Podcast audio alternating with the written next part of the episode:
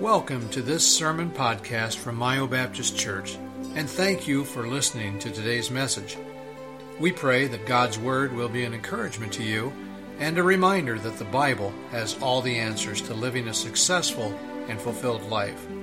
Again, thanks for listening. We now join the service in progress. Thank you, ladies. Bonnie, only you could have done this. she didn't. I'm asking a question today. And by the way, that's the only slide you're going to see today. Normally, when I preach a message, the slides are changing, and if you're waiting for this one to change, it's not. I wanted you to stay focused on this one both this morning and this afternoon. You have a lot at stake with what I'm about to say. Yes, even up here in Oscoda County, little old Mio, Michigan. I believe there is a God, the God of the Bible. I believe the Bible is His Word. I believe His Word when it indicates to us or says to us that God judges nations. Now, that can be good or bad. If He judges you to be a righteous nation, you can have the blessings of God. You can have prosperity. You can have peace. You can leave your doors unlocked at night, as we used to. Or he can judge a nation and curse that nation, and life can get very hard and very difficult. You have a lot at stake and what I'm going to share with you both this morning and this afternoon. And I hope you will embrace that because that means there's something you can do. It, it, does, we're, we're not fatalists, and uh, we're just, you know, on this roller coaster that's out of control. The, the good news is there's something you can do. I'm concerned about our nation. I mentioned the pride that, that I felt just watching that Marine Corps band uh, march down uh, the avenue there, and people just spontaneously stood up and started cheering them. But I was deeply troubled when another group of people stood up and cheered. It happened in the New York Assembly just a few months ago, if I remember correctly, when they passed the most liberal abortion bill in our country's history. That babies could be murdered up until birth and even after. You can go online I watched it this morning. When the vote was announced that it had passed, that children in the womb, hours before they were to be born, could be murdered. It was basically women. I'm sure there were men up there, but what I saw was a gallery of women. They stood up and cheered like a team had just won a ball game. And they were hugging and they were jumping up and down and they were high fiving each other. Do you find that troubling? I would have expected that in Nazi Germany. But in America? They were so excited about it that the governor or the mayor, one, I forget who, said that all public building should celebrate the fact that the abortion bill had passed. And the World Trade Center, of all places, the new one, was decorated in pink that evening to celebrate a baby. Babies being murdered. What ruthless beast could do such a thing? And it was cheered, folks, in the United States of America. I don't think that's what the brave soldiers of our country died for. And I don't think they died for transgender and homosexual and bestiality and, you know, pornography and gambling. I contend that what American soldiers died for is the most noble ideal ever pursued by any nation in the history of the world. Let me say that again. I contend that what our brave men and women gave their last full measure of devotion for, as stated so eloquently by Lincoln at Gettysburg. They gave their last full measure of devotion for the most noble ideal that the world has ever known. That ideal is stated clearly in our Declaration of Independence. We hold these truths. The crowd that cheered the abortion in the assembly, they don't believe in truth. Okay? That's why they can do what they do. If there's truth, you don't cheer that. Our founding fathers, a different breed. We hold these truths to be self evident that all men are created equal. That same crowd doesn't believe in that word created either. You see how we're deviating from what made us great? They don't believe that. That's hard for Christians to understand. You go to church, you, you, you hang around your Christian friends, you might get a glimpse of what's going on around you in the news, but this all sounds foreign to you when I say that they don't believe in truth and they don't uh, believe in creation. But trust me, that's a fact. And it's a problem. We hold these truths to be self evident that all men are created equal, that they are endowed by their Creator Do you think the leftists and liberals of today would have written that in our Declaration of Independence? Do you think if they had the chance to get it out that they would? That ought to scare the fire out of you. Because it has real consequences for you. What you can do, how you can live, the kind of the kind of country you're going to live in and the kind of country your children and grandchildren are going to be raised in are endowed by their creator with certain unalienable rights. They come from God. No man, no man determines what rights I have. God determines that. That's what made America different. Because in Germany, Hitler decided what rights you would have and wouldn't have, and he decided the Jews wouldn't have any. Do you under you understand where I'm coming from? I told Sharon this morning I dreaded preaching this today. That among these are life, liberty, and the pursuit of happiness understand the uniqueness of what it means to be an American. And it's not being taught in our schools today. Beware of the public schools. Be, certainly beware of the public universities. The pursuit of the, that ideal gave the world the greatest nation it's ever, ever been conceived, the United States of America. The Declaration expressly acknowledges that truth comes from God and gives us the rights to life, liberty, and the pursuit of happiness. We as Americans have lived in pursuit of a noble ideal which makes us unique among all the nations in the history of the world.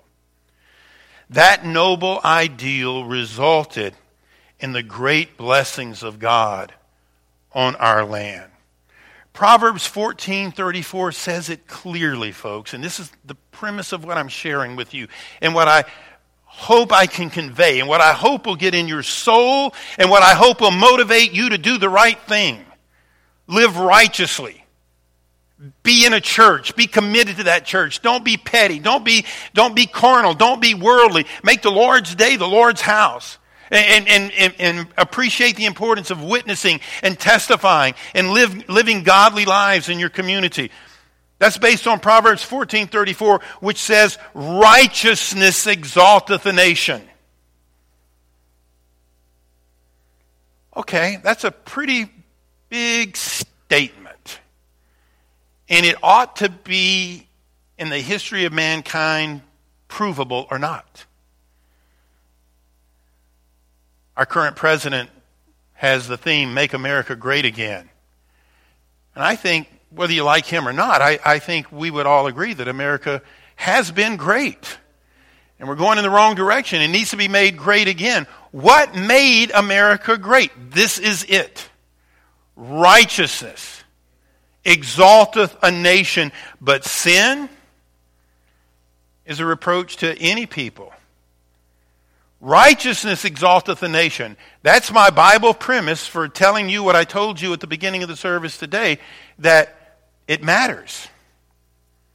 You, have a lot at stake as to what goes on in Lansing or what goes on in Washington, D.C. You, you, you cannot opt out. You are going to be affected, and either you are going to contribute purposely, consciously to this being a righteous nation, or by your lifestyle, by your independence, by your self will, you're going to forego caring and just do your own thing, which is sin. And that's a reproach to any people. Back in the 70s, when I was at LSU, I just got a sense of the beginnings of the murmurings of complaining against the United States of America by its own citizens, the professors that taught the classes. They were calling into question the motives of our founding fathers. And since that time, it's only gotten worse. And there's reasons why media, Hollywood, and uh, the university, there's re- and we, we can't go there this morning. There's reasons why they are leftist. There, there's reasons why they are liberal. There's reasons why they hate the America that I love. And they do. There, there are millions of Americans today that hate the America I love, but this nation has been greatly blessed of God greatly blessed of God and used of God. It was the United States of America that defeated the thugs of Nazism, fascism, communism, and today radical Islam. Who has defeated those? It's the United States of America that's been the bastion against evil and tyranny and despotism.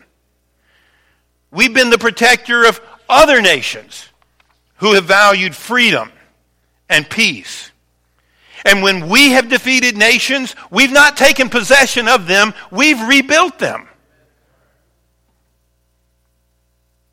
God's blessed us with the highest standard of living the world has ever known because righteousness exalteth the nation. And when de Tocqueville came here in the 1800s, he was amazed at the fact on Sundays, the country that he went to, that he visited here, he was from France, he said, everybody was in church when he visited America. That's one of the things he wrote and he emphasized. He said there's churches on every corner, and on Sunday, everybody's in church, and they're not doing anything else. They go to church and they go home. We've been blessed to have the greatest advancements in commerce and industry. We've led the world in inventions from the telephone, the automobile, the airplane, and even put a man on the moon. We've led the world in science and in medicine. We've been the first to assist nations in times of their national catastrophes. For decades, our exports of agriculture have literally fed the world. The Statue of Liberty has welcomed millions of legal immigrants with open arms from around the world. We're guaranteed in writing in this country the freedom of speech, the freedom of assembly, and to bear arms. Now, you go sit in the liberal classrooms of America's secular universities, and they're not going to brag on America. I promise you. You may be shocked. I've been there. You may be shocked. They are quick to point out, folks, that we have the great stain on our country of slavery. And it sure is. I, I would not deny it. A, a horrible stain. And because of that stain, they are quick to vilify our founding fathers because some of them were slaveholders. Do you understand, first of all, at that time in the world's history, well, there's been slavery from the beginning of mankind. And that's not to justify it, and that's not to make light of it. It's just factual. And it was factual at the time of our founding fathers. But there are people that are using that to undermine our founding fathers. There are people that are now publicly critical of Thomas Jefferson and George Washington. That's scary, folks. You say, well, Pastor, how do you deal with the fact that they were slaveholders? Well, first of all, it was a cultural norm at the time. But do you also know that George Washington uh, freed his slaves when he died? Do you also know that eh, there were certain laws at that time that made it impossible to free your slaves? But do you also know those same men laid the foundation that made it possible for slavery to be abolished? They laid the foundation for it to be abolished. The words they wrote in the Declaration of Independence, the, wor- the words they wrote in the Constitution.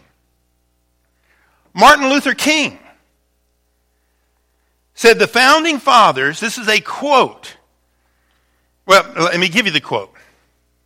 But Martin Luther King said what the founding fathers gave us was a promissory note that gave us freedom. The founding fathers, folks, got it right. It took some time. It took some blood. And it was a horrible war. But it was a war fought for freedom and freeing the slaves. And Martin Luther King had the wherewithal to understand that even though there's an irony there that some of those men were slaveholders, Martin Luther King knew that ultimately, though, they got it right in the founding documents. Quote Martin Luther King in a sense, we have come to our nation's capital. I think this is the I Have a Dream speech. I'm not sure, but I think this is an excerpt from the I Have a Dream speech. In a sense, we have come to our nation's capital to cash a check. When the architects of our republic wrote the magnificent words of the Constitution, the Declaration of Independence, they were signing a promissory note to which every American was to fall heir. This note was a promise that all men would be guaranteed the inalienable rights of life, liberty, and the pursuit of happiness. That's Martin Luther King.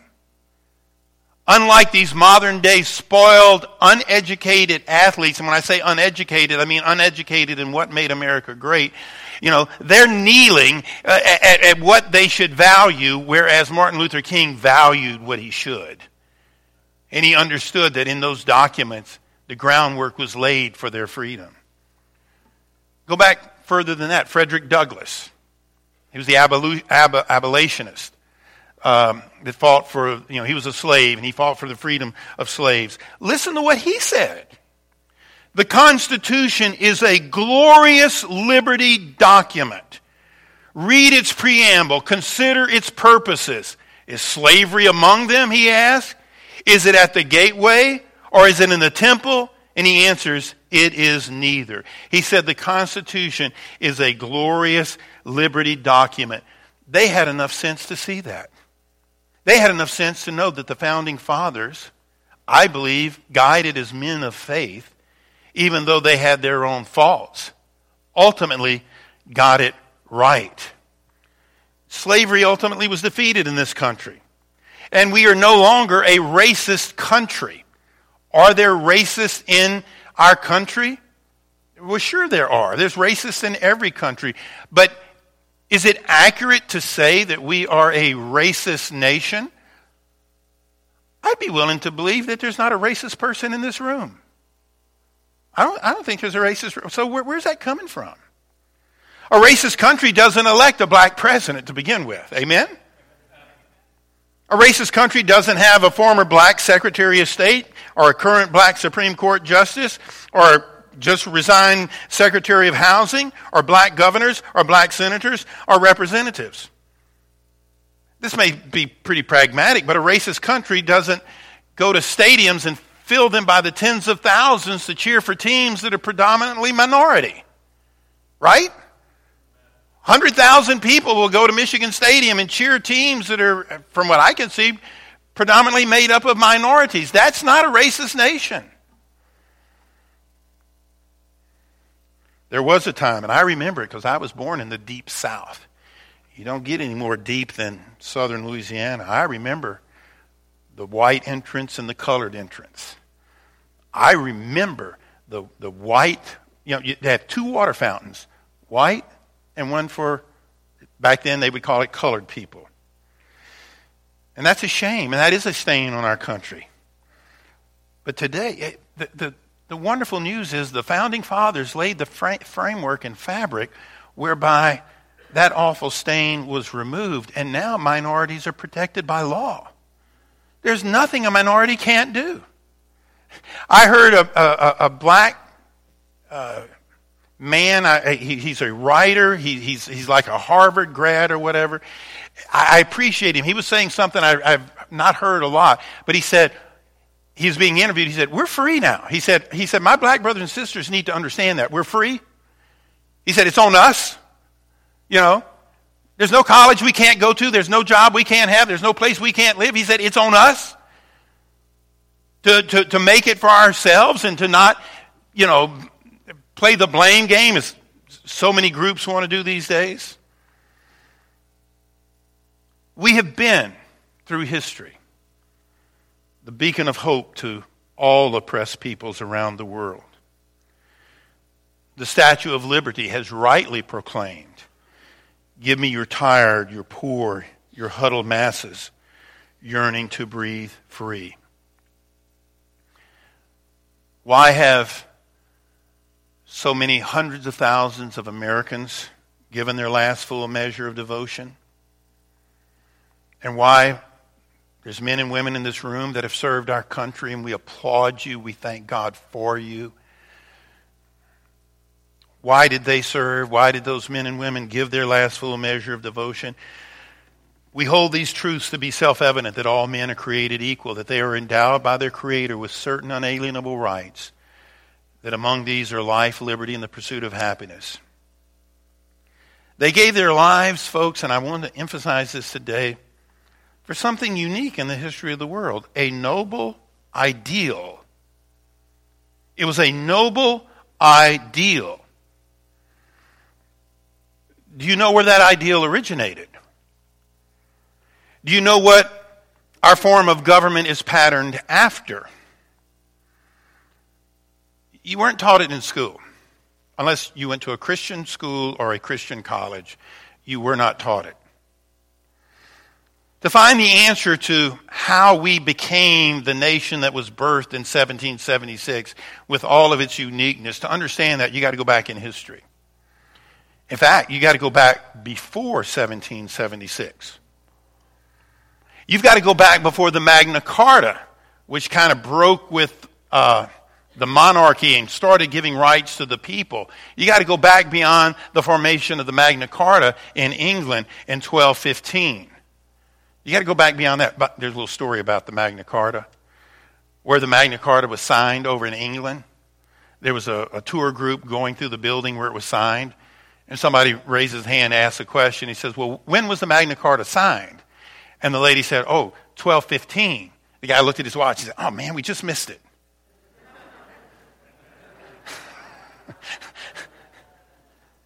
Laugh, Jamie. Amber will explain it to you when you get home. 1215 was the year, and he thought it was the. Oh, yeah, okay. Go back beyond the Roman Senate of 300 BC. Go back beyond Greek democracy of 500 BC.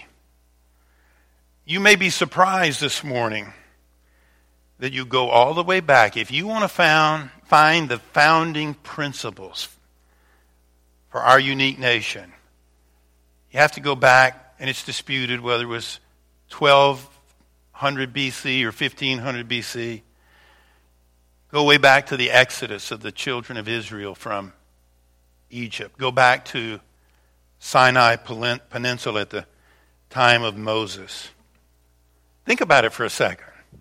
The Hebrew children had been slaves, they had been captive. And they had been there in Egypt for hundreds of years as slaves. And now they, like us in 1776, have their independence.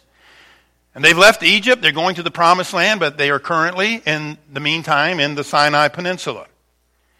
Now they're an independent people made up of a number of different clans or different tribes, very similar to where we found ourselves. We were in bondage, we became a free people, and then we got these 12 colonies. 12 colonies, 12 tribes. Never thought of that before. Interesting. The big question is how will they be unified?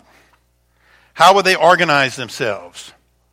What kind of government are they going to form? What will be the basis of their government? See, they are now a new and independent people. And the answers to those questions can be found in God's Word, particularly if you look in the books of Exodus and Deuteronomy, which tell us about that time. And that's of importance to us because what Israel did as a nation at that time really became the basis for what our nation did in 1776 and why we have a great nation. As Israel became one nation under God,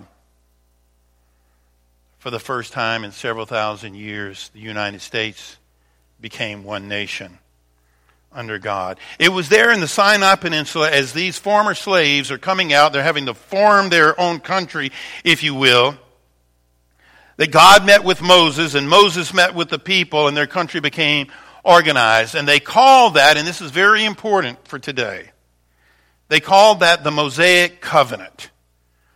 What happened in the Sinai? as they were going from slavery to an independent people to a sovereign nation, what they called that was the Mosaic Covenant.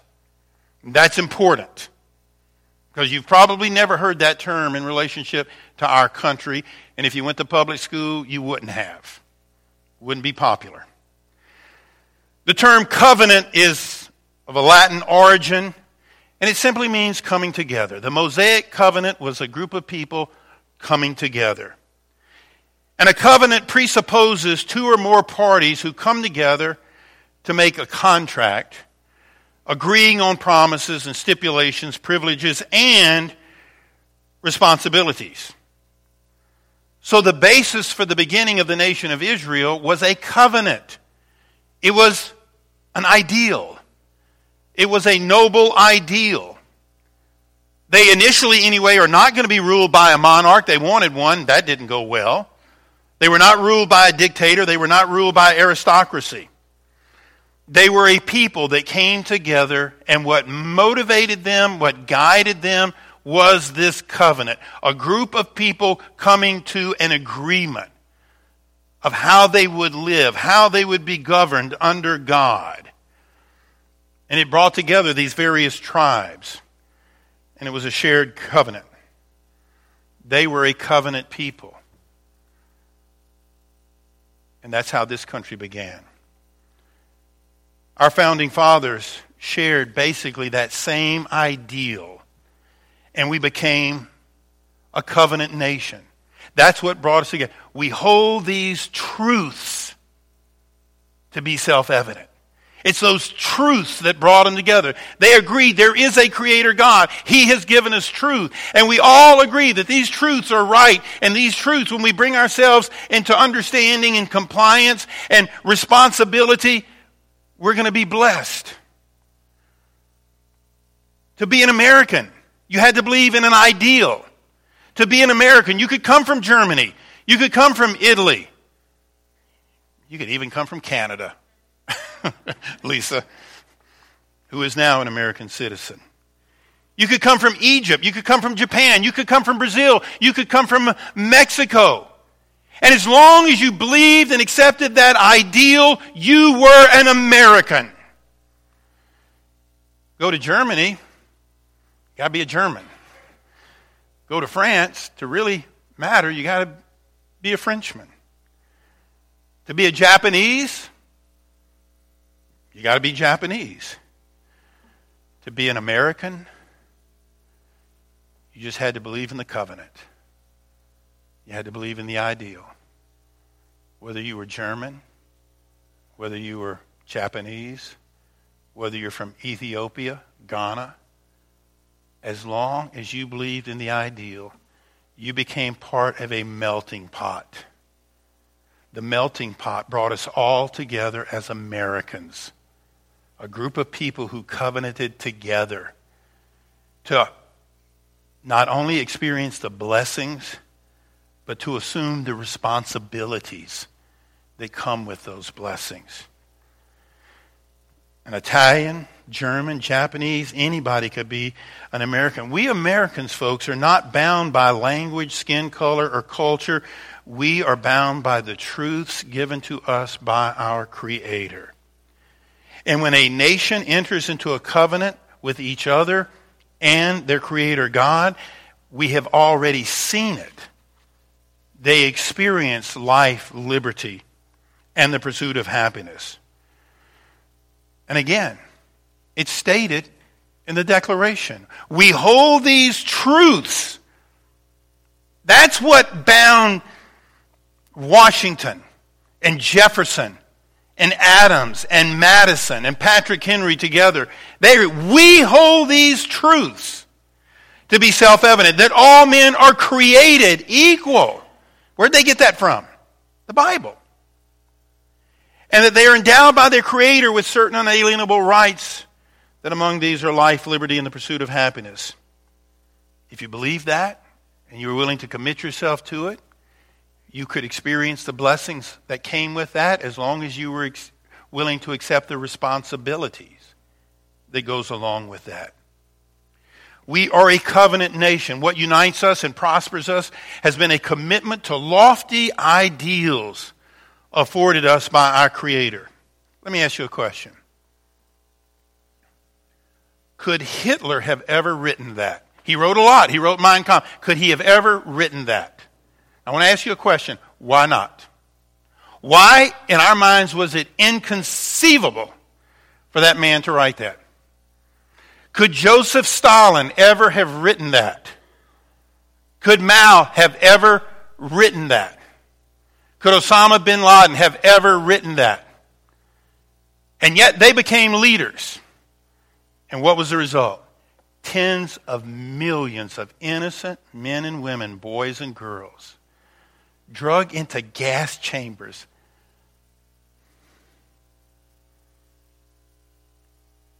Can you imagine the horror? To see your husband taken drug out of a car over to the side of the field and you watch them put a bullet through his head. They did that by the millions. I want to ask you a question.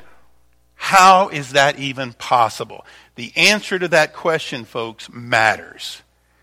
And we're raising a generation of ignorant people that are going to be led like lambs to the slaughter because they don't know the answers to these questions because they're not getting it in school and they don't have time to go to church on Sunday. None of these men would have ever acknowledged truth and the unalienable rights given by their Creator. But there were at this unique time in history in the late 1700s, George Washington was able to think this way. And Thomas Jefferson and James Madison and John Adams. When I think of the names Hitler, Stalin, Mao, bin Laden, it, it, it, it's dirty. But when I mention them, don't you have a whole different feel when I say Washington? Adams, Madison, Jefferson. It makes me proud to be an American. Those men did come up with what's behind me. It started early on, and if you think I'm just kind of grabbing at straws, this whole idea of covenant, let's let's now look at American history. The Puritans came over to this nation. Thus, before his shipmates disembarked from the Arbella, John Winthrop addressed the Puritans with one of the most famous sermons ever preached, a sermon entitled by Winthrop himself, A Model of Christian Charity. Sounding very much like Moses addressing the ancient Israelites. Well, isn't that interesting?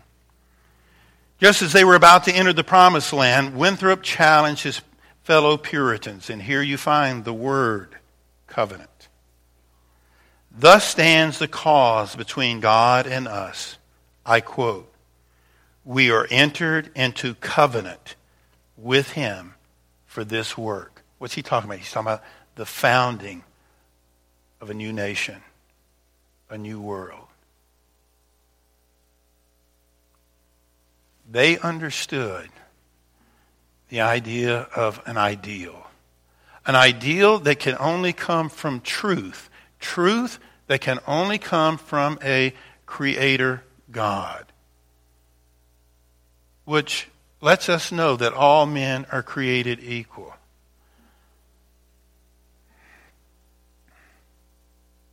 Why did they give their last full measure of devotion? These words aren't sacred, but they're so critical. We hold these truths to be self evident that all men are created equal, that they are endowed by their Creator with certain unalienable rights, that among these are life, liberty, and the pursuit of happiness. Let's stand, please, with our heads bowed and our eyes closed. Thank you for listening to today's message. We hope that the service was a blessing to you and that you were encouraged by God's Word. If you have any questions about Mio Baptist Church, please contact us anytime. You can find contact information on our website at myobaptistchurch.com. Thanks for listening.